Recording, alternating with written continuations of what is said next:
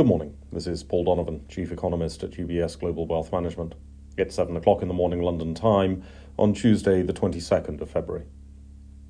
Hopes of a diplomatic solution to the Ukrainian crisis have suffered, with Russian troops crossing into the Ukraine. The military action would seem to rule out any prospects of US President Biden and Russian President Putin meeting. The United States and United Kingdom will announce further sanctions against Russia today, and European leaders are calling for European sanctions to be imposed as well. So, what does this mean for the financial markets? Russia is not that significant as an economy. At around 3% of global GDP, it's roughly half the size of California's economy. The direct effect of sanctions is therefore unlikely to be a significant force for disruption to global economic activity. Of course, Russia's role is disproportionate because of its position as a commodity producer, and the inevitable reaction in energy markets has been to raise the price of oil. There is, as yet, no suggestion that oil or gas supplies will be cut off from Russia, not least because that would do more damage to the Russian economy. Armies do need to be paid. So, price movements are not a reflection of changing supply and demand at the moment, but instead an attempt to price in a risk factor around future supply. Those price movements will impact headline inflation rates in the near term, though the economic impact of higher oil prices is not really about the spike in the price level. Instead, it's more about the average price that is achieved over a longer period of time. $100 for a week is less important than $80 for a quarter, for example. Otherwise, sanctions will impact specific companies in the global economy to the extent that trade with Russia is curtailed.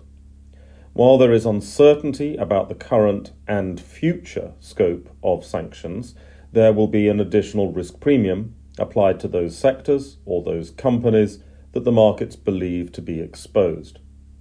Again, given the relative size of the Russian economy, the wider impact on the market should be a lot more limited, but given the concentration of Russian economic activity in certain sectors, the impact on certain sectors could be more significant. Away from the geopolitics, the UK government's borrowing was a bit less than expected over December and January. The December data was revised. The tendency has been for the UK government's borrowing to be less than expected for the past year or more. This is a hint that the headline economic activity data may be underreporting what is going on in the economy. GDP may struggle to capture all the activity that's taking place in the midst of structural change, but Her Majesty's Revenue and Customs will track it down and tax it. Ahead, there is the business sentiment opinion poll from Germany in the form of the IFO survey, and the United States has consumer confidence data.